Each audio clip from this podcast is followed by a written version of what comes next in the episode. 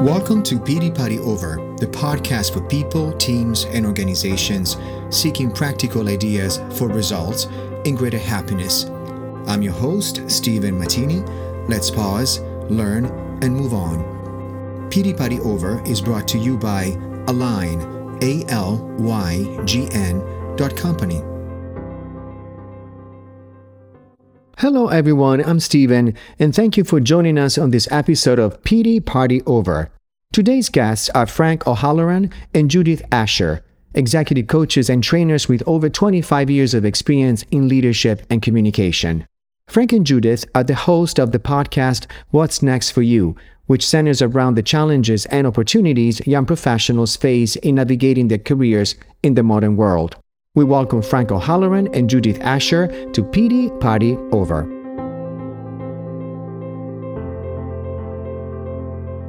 I want to ask you how, when the two of you met. Judith, how did we meet? I think it was with our babies. Yeah, we met as parents, not as professionals. And when did you start working together as professionals instead? Judith's husband, George, runs a university of human rights on the Lido. And he asked if I would come and give three lectures on communicating to these master degree students. I did, and Judith came along and listened to each one of the three lectures. My client needed me to bring another trainer with me for one of the sessions that I was doing for them in a little town near Barcelona. Judith and I were taking our babies in their carriages over a bridge. And she just happened to say, Hey, how's work going? And I said, I'm a little upset because I can't find someone to bring with me to do this training in Barcelona. Uh, and I looked at her and I said, But you could come and do it with me. We have 30 days. You just have to do exactly what I say. And of course, Judith was a natural at this. So she did really well on her first time out. Then the rest is history. We've been working together ever since. And now the babies are 20 years old. Oh, wow. So it's been a while now. A long time, like 19 years we've been working together. Oh, wow. That's a long time. So, and now your last project together, it's uh, the podcast. When is it going to come out?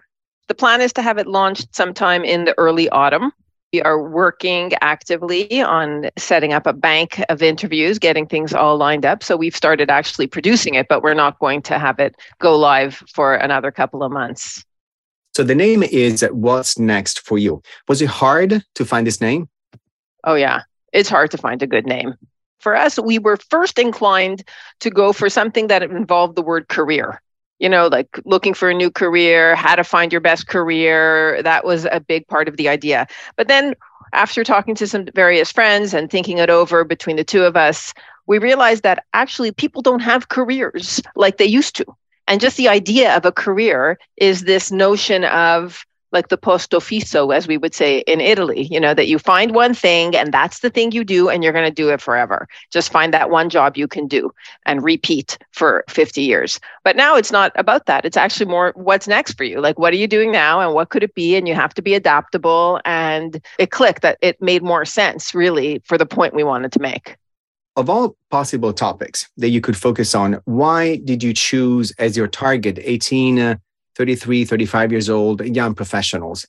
In our training business, Judith and I work doing soft skills training, mostly communication with corporations that you would know the name of if we mentioned them. And lately, we've been working with a lot of young individuals, all right, people in university and people starting their career. And they get very attached to Judith and I, and they ask us very basic questions about, you know, how do I know what careers are out there? How do I know what to say if I go to a networking event? How can I ask somebody to help me out? Or how do I find a mentor? And if I find one, what do I say to the mentor? We kept getting all of these questions. And to be honest, even our first idea was we should write a book for young people. Then we thought maybe a podcast would be better for them than a book. That's how we switched over to doing a podcast. When both of you were younger, when you were in that situations of not knowing exactly where to go, did you have anyone that somehow was pivotal, was, was important, someone to look up to that guided you? You know, for I'll answer for myself that like you, Stephen, no, not really. I would have loved it. And you don't know what you don't know, right? So I didn't know that I should even seek that out. The idea of finding a mentor or talking to people, asking what they do, speaking to my friend, you know, my friends' parents or my parents' friends, you know, like sort of just using my own little network. Just the idea that I even had a network. That wasn't the era we lived in. Just kind of feel your way forward. I did an internship when I was in graduate school, and the head of the NGO I was working with, she ended up being my mentor. But I was so clueless at the time that I don't think I really even realized she was my mentor, but that's what she was doing. And she helped me set me up for what was my first career, which was in the area of public health, which I worked in for many, many years. I'm a little fortunate because I had lots of people helping me out. I think maybe I just came across as so clueless that all these people I came in contact with said, Frank, let me give you some advice here. Or Frank, did you think about this or did you think about that? I have been blessed my whole life with people helping me, pointing me in a direction, encouraging me, supporting me. I say my whole life. It really started when I went to university. I just professors and other people I had to work during universities. It was easy. I went to school in Manhattan in New York City I worked uptown in an office, and I must say, everybody just uh, took me under their wing. I wish that kind of thing for everyone.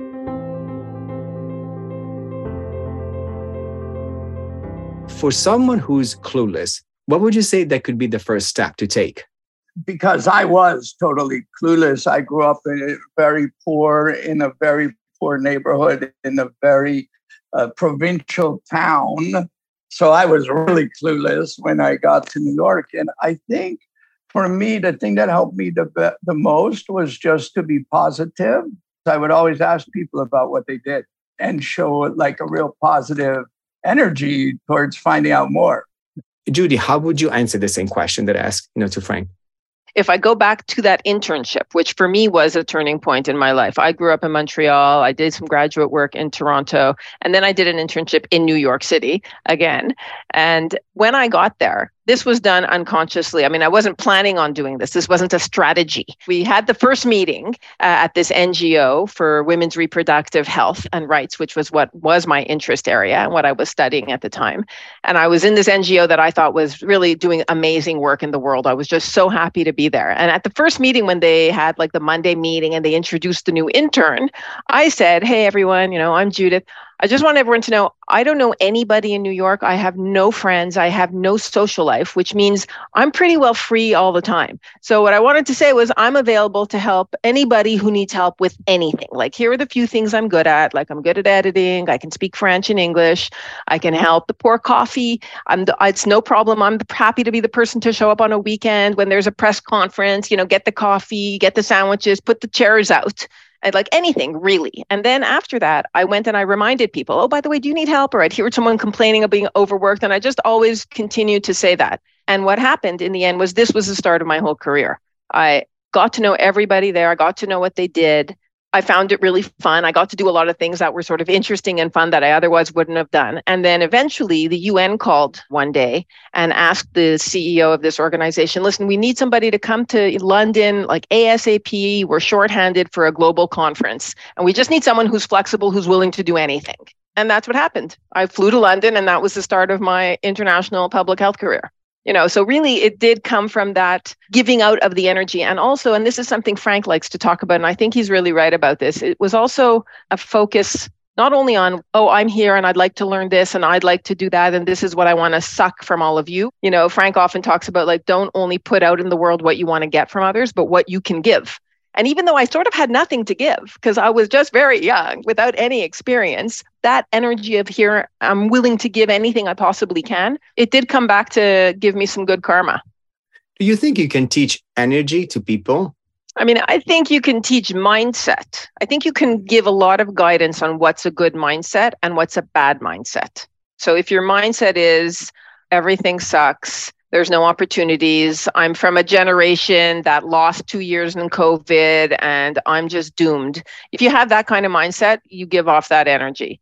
Yeah, I think you can teach it. And in fact, in all of our classes that we design, we start with the mindset. All right, what's your mindset for negotiating or selling or presenting to people? And I think you can give examples to people of what would be a negative vibration or a positive vibration in certain interactions. I'll add just a little comment about all our young clients, the ones in college, the ones in their first stages of their careers, the ones in their 20s. Often, when we talk about mindset, people will say after, like, why didn't nobody ever point this out to me? I have been thinking wrong. Like, nobody taught me this. Why are they trying to teach me algebra? This is much more important. People in the future who are going to listen to What's Next for You, your podcast, what would you like them to take away? We'd like them to take away a few things. Is one, don't despair, things work out, and you can control that to a certain extent by what you do, what you say. And we'd like them to walk away with a, their mind a little bit expanded about what's out there, what possibilities exist, and real practical examples of how people did it.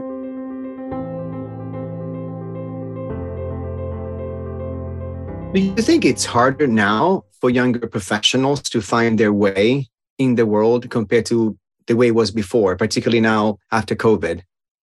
I mean, a couple of things to say on that. One is, you know, yes, because COVID did put a kind of cork in people's development. So, for two years, a lot of people who were at the prime of their young lives missed out on some very important experiences. And I don't mean just like the problem with homeschooling and remote learning, I mean those kinds of relational experiences interacting with adults with professors or you know in internships or volunteer activities interacting with peers just so that lack of emotional development has probably set people back in terms of emotional intelligence as well. So that's something to be compensated for. I think young people would do very well to not feel stressed about checking every box as they move forward. You know, I've got to get to university, I've got to do this, I've got to do that. But actually to take a little more time for the kind of thing you talked about, Stephen, figuring out what brings you joy, figuring out where you show up at your best. So I think that's one point. And the second point, and then Frank, you can add, it's kind of counterintuitive in a way. You'd think, wow, you know, the world is open to me. There's a globalized workforce. I can find work anywhere. That's amazing. I can work in any time zone. I can go live where I want with remote work. But as most of us know who are a little older, you know, that much choice is not necessarily a blessing, right? This is for many people even more complicated because, on the one hand, I can start thinking people from all over the world can apply for every job on top of it. So there's global competition. They have other skill sets, maybe. It's overwhelming the number of possibilities. Someone can be anything and do anything. It can be even harder than a much more simpler time where you just needed to figure out the thing that could help you make the money you wanted to make to do the things you wanted to do.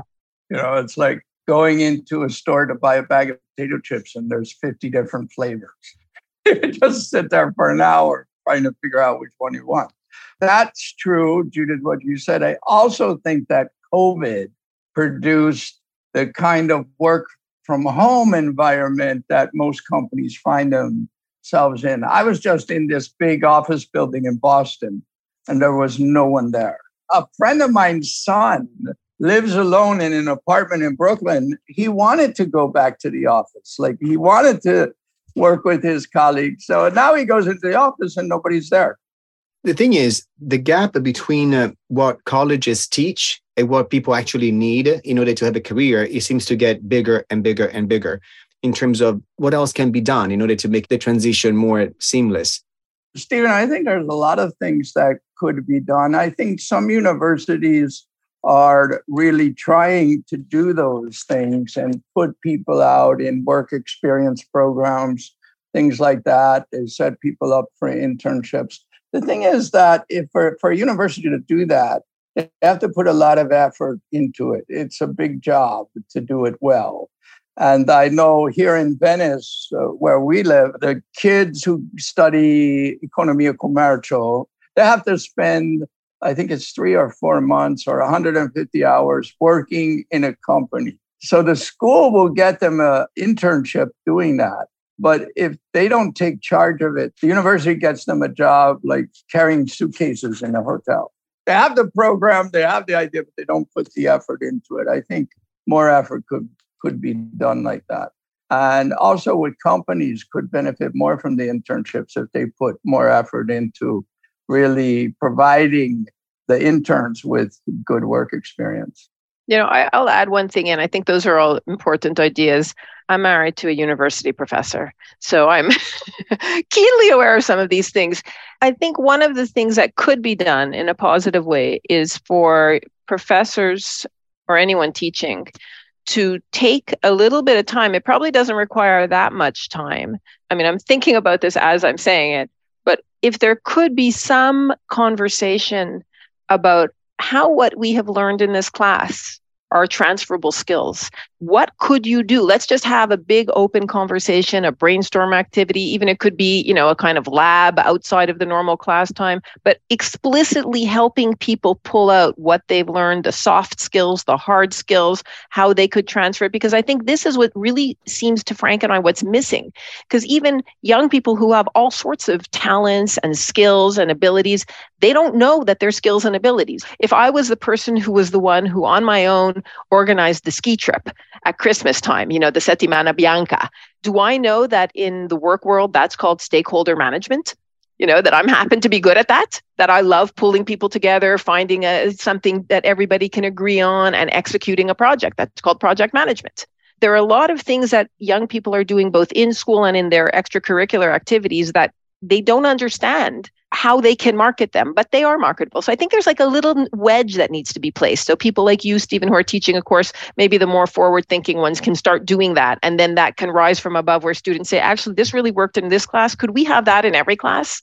Well, usually what happens in academia is you ha- you're being taught by academics. Now, you, you, Stephen, have business experience and all of that, and then you go in and you teach part time at a university. But most professors studied their whole life and then they taught for the rest of their life, right?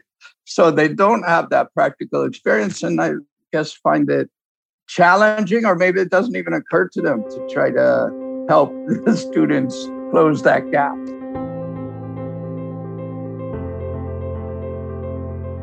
both of you, you had a lot of experiences with underprivileged kids and communities throughout your life. Would you say that maybe some of those experiences have been the the inspiration to what you're doing right now? I'll say something first on that. I'd say for myself, uh, when I was doing my graduate field work, I lived in Uganda for a year and I did field work like out in the jungle on adolescent reproductive health and rights. And that was a life changing experience for me to see how questions that are asked everywhere around the world, and I knew how they were asked in Canada because that's where I came from, how they get asked and answered in different cultures. And access to information and the lack thereof changes everyone's lives. So, that I think has been a big part of everything I've done in both my public health career and my coaching and training career is knowing the value of information and then also knowing the value of the information one has. I'd say that. And then Frank and I, we, we take part in a charity project together. Judith and I and a bunch of our friends put on an English pantomime, which is a musical comedy, which is based on a fairy tale. It's always good versus evil. Good always wins. The audience participates. There's a sing along. It's full of local jokes. It's about the lowest form of entertainment available to the public. We put that on every other year in Venice for the babies who have to live with their mothers in prison because in Italy, if your mother is a criminal, and you're up to seven years old, you have to go live with her because you can't separate the baby from the mother, even though the mother is in prison. So the kids have to live in prison. And we have three women on our my island here, the Giudecca Island in Venice, who help these kids to have a normal life. So they take them to football, they take them to ballet lessons, they take them to school because the government system just doesn't provide that. And they get better furniture, better toys, better equipment for them in the school. And we have all of our friends working to put on this show to raise money to help these women. What would you say that is your main drive to start this podcast? Why this podcast? Why this podcast with this soul? The main reason is that Judith and I have always had a big affinity for young people. Even though we're parents, we're both very good friends with our children's friends. You know, they come to us, they call us, they ask us for help with this, or they talk to us about that. So I think just naturally we have an affinity for young people now at this point in our careers after having worked with business leaders and companies of all sorts around the world and really having a global viewpoint on this we would like to spread some of the information we have some of the knowledge we have because meeting these young people hearing how they feel they're kind of on the sidelines and they don't know how to step into their lives and no one around them is able to help them. And we feel oh look actually we have all kinds of things we can add and we can contribute. And a podcast seemed like a good venue for that. You know i sometimes think of it as what if i could hold a cocktail party like an aperitivo with all the most interesting people that we've had the occasion to meet? Because we've heard everybody's career stories along the way. What if i could hold that huge cocktail party invite a whole bunch of young people to just mingle and get to know them and feel in the know? That's the image of our podcast to me I mean, being happy should be the goal, but I don't think a lot of young people are exposed to that idea. Like, what gives me energy? What do I really love doing? What does bring me a feeling of happiness? And then how can I translate that? That is not the criteria most people are thinking they're supposed to apply to themselves. So it's good to have it. And it doesn't take that much for a young person. I mean, I was young, you know, you guys were young. It's sometimes one person and just their energy, their attitude can spark something in you that you hadn't explored before. So it doesn't take that much to truly change something for somebody. Well, no, I was just saying about one of our guests who was sort of stressing out about her career. She was in university, and one of her mom's friends said to her, think about something you're interested in that you think you would be happy doing for two years or a year and a half and do that. And she said that took so much weight off her shoulders. It gave her a new way to think about things. I thought that was brilliant, that advice. Is there anything specific that you do to get over your misery? You know, that's the notion of pity party over. One is I just read the newspaper and I find out all the horrible things that are going on in the world and these people who are suffering so much. So I just say, all right, knock it off. And the second thing I do, I, am a big meditator. I've been meditating for about 18 years now. A part of my meditation has to do with gratitude. And I'll tell you, it makes a huge difference. It just, if you can just list 10 things you're happy about, uh, it changes your whole outlook. I agree 100% about the gratitude part. This is a very important life skill. Again, that's not really being taught anywhere unless you happen to listen to some podcasts or seek it out. You don't hear that that is a life skill. So I'd say gratitude is one. And for me, at least, exercise is another one because we talk about that getting into a state of flow, finding yourself just completely present in the moment because anxiety and worry, this is about thinking about something you'd screwed up in the past or something that you fear in the future. And I think that exercise is like meditation, it's another way to just get out of yourself and be in the moment. And then you feel better and you benefit from all those hormones and chemicals in your body on top of it. So I'd say that's probably a big one for most people.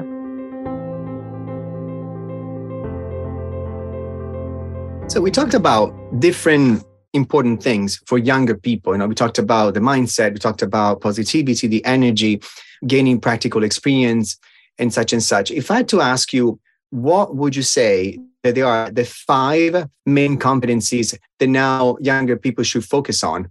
I would say start with the soft skills and, in particular, your ability to express yourself. That is something that can serve you in so many different jobs, so many different careers. Number two, I'll add on are what we would call relational skills. Again, in the soft skills, rapport building, feeling comfortable, communicating with other people. And back to your earlier question, Stephen, I mean, post COVID and with the smartphone taking over everyone's lives, and how, I mean, young people often they've lost the art of conversation. It's been a long time that they have been exposed to that. So really learning that it's not just the art of conversation in terms of those those skills that Frank just mentioned, but also how to build relationships, how to show up and get people to like you and bring your best self forward. I loved when you said um, gratitude and happiness which people will not think about, but those are massive skills to have, you know, connected to so many other things. And so little we talk about those, but they are imperative. They're really, really, really important. Yeah. And you can be grateful for a very simple thing, you know. it doesn't have to be that you won 18 million euros in the lottery. The other thing that I would say is to do a little reading. One uh, interesting thing to read about is developing good habits. A habit is not something that's tough for you to do, it's something that's easy for you to do. So if you put in a little effort, develop good habits, be a little disciplined about it, then that can get you through a lot of difficult times because you can fall back on those good habits of you know, getting up, being focused, answering the emails when they come, you know, whatever it is that's important for your job. Now that I'm hearing us talk about it, you know, some of these things kind of go in conjunction with the others because the most popular course at Yale University is called The Science of Happiness. It's the most popular course in the history of the entire university. It's so popular that they've done spin-offs online. The teacher, the professor who's this incredible psychologist, she teaches this for high school students now. But there's a reason people are seeking this out if they're exposed to it. So I think that's just the first point. And my second point was thinking about how things move together. Gratitude, relationship building, happiness. I mean, if you get into the habit of telling people that you appreciate something very specific about what they did for you, be that someone in your close circle or someone in your professional circle or student circle, you will see that that boomerangs back to you, right? Because that helps build relationships. So just being in the right mindset and then, you know, mindset leads to gratitude, leads to learning how to express that. And that actually, you should say those things out loud because they also will help you in the end. They'll help that other person. And then that makes you feel happier. And then you'll see doors open for you. So that kind of cycle again, these are to me the most crucial life skills. I'm trying to teach these to my own children, and we're trying to give this off in whatever way we can in the more formal trainings that we do. And if you, Stephen, can give this to your NYU students, again, you know, once they receive it, maybe they'll realize they should get that more as well. And there can be those ripple effects. Don't be afraid to ask for help. Sometimes young people think, oh, I'm supposed to know this or I'm supposed to know how to do this. But if you go up to someone and you say, Stephen, I know you've had some experience with this. Could I have a coffee with you? And could you explain how I should approach this one? But you're probably going to be very happy to have that coffee. And I think that's a big lesson for kids to learn that you can ask. That has something to do also with whatever school system they've grown up in because as the three of us know you know some school systems are a little more authoritarian and young people are not brought up in that system to think hey i can approach an adult and say i don't know something. Actually it's exact opposite. They think they have to know everything before they can in fact approach an adult. So there is some unlearning that has to be done for some people to be able to feel comfortable even doing that. Because i think frank you're totally right. You know most people will feel perfectly happy if they're asked for advice. And if they don't have time they'll tell you that i don't have time. And then the le- next skill and the last one i'll add in is learn to not take things personally. If you can learn that most things people say to you that are hurtful actually are a them thing and not a you thing. You know that lesson i wish i had learned a long time ago. And again that's something i'm trying to teach my kids now because it's, it is a life skill to know that you should not take things personally. And even the hate you get online and all of this really most of it has nothing to do with you. And if it does have something to do with you it won't hurt you and upset you. It'll inspire you to change something. So when someone tells you something useful it should feel bad good or good bad rather than just bad Your podcast, it sounds like a place where people are going to hear a lot of things that are not conventional. Both of you have had this big career with leaders, you know, training leaders, coaching leaders, and such and such. If I had to ask you, what is it one thing that you have heard uh, more frequently from leaders, one observation that you have made uh, working alongside so many leaders, what comes to mind? For me, working with them, and one thing that's always impressed me is that when I show up, they want to learn something. Now, I can't tell them how to run their companies, but I can help them with different areas of running the company. They have to take care of the whole thing. But when they're very uh, interested and want to learn and realize there are things that they don't know and could learn from me, that I think is a great characteristic. I'm going to add something completely different. I agree, Frank, with what you say. One thing I hear leaders say is that there is a generation gap between the like speaking of young people that there are always going to be generation gaps but there truly is a generation gap with the post covid post smartphone online reality. That is something that needs to be addressed not from the top down but in all directions. So young people themselves have to enter and get into the workforce ready to dialogue with the leaders to find how can companies be most successful? How can we all be successful in a way that manages that generation gap? My last question to you is uh, for anyone who's going to listen to this episode is anything specific that you would like people to take away from our conversation? Something that you think it is important? Other than listening to your fabulous what's next for you podcast. You have the ability to do this, and it's not as difficult as you think. It's exactly that. And do things, be productive, do the things you love, and don't worry what it's going to add up to. If you are active with the things that activate you, that is where it will lead you to what you want. No, I'm, I'm really excited about your podcast because it comes from seasoned professionals. And I love the fact you're taking really different types of route. So thank you. Thank you. Thank you. Thank you, Stephen. Thank you, Stephen. Thank you for listening to this episode of Pity Party Over. Judith Asher and Frank O'Halloran highlight the importance of constantly evaluating and adapting a career approach to match the current marketplace. The podcast What's Next for You is a testament to their dedication to helping people perform at their best and to helping younger professionals discover their talents and calling. Judith and Frank point out that the traditional educational system often neglects essential life skills such as communication and relationship building, maintaining a positive mindset, cultivating gratitude, and embracing challenges with optimism. For Judith and Frank, developing good habits that boost productivity, seeking help, learning from mentors, and embracing continuous feedback are essential for constant growth and success. If you have any questions or comments about this episode, please get in touch with me via email or LinkedIn or sign up for a free live session. You can find all the details in the episode's notes. Please subscribe to the Pity Party Over podcast for more insightful conversations. Pity Party Over is available on Amazon Music, Apple Podcasts, Google Podcasts, Spotify, and many other platforms and apps. I invite you to browse our leadership and managerial development programs at alygn.company ALYGN is A L Y G N dot company. Until next time, be well and thank you for listening.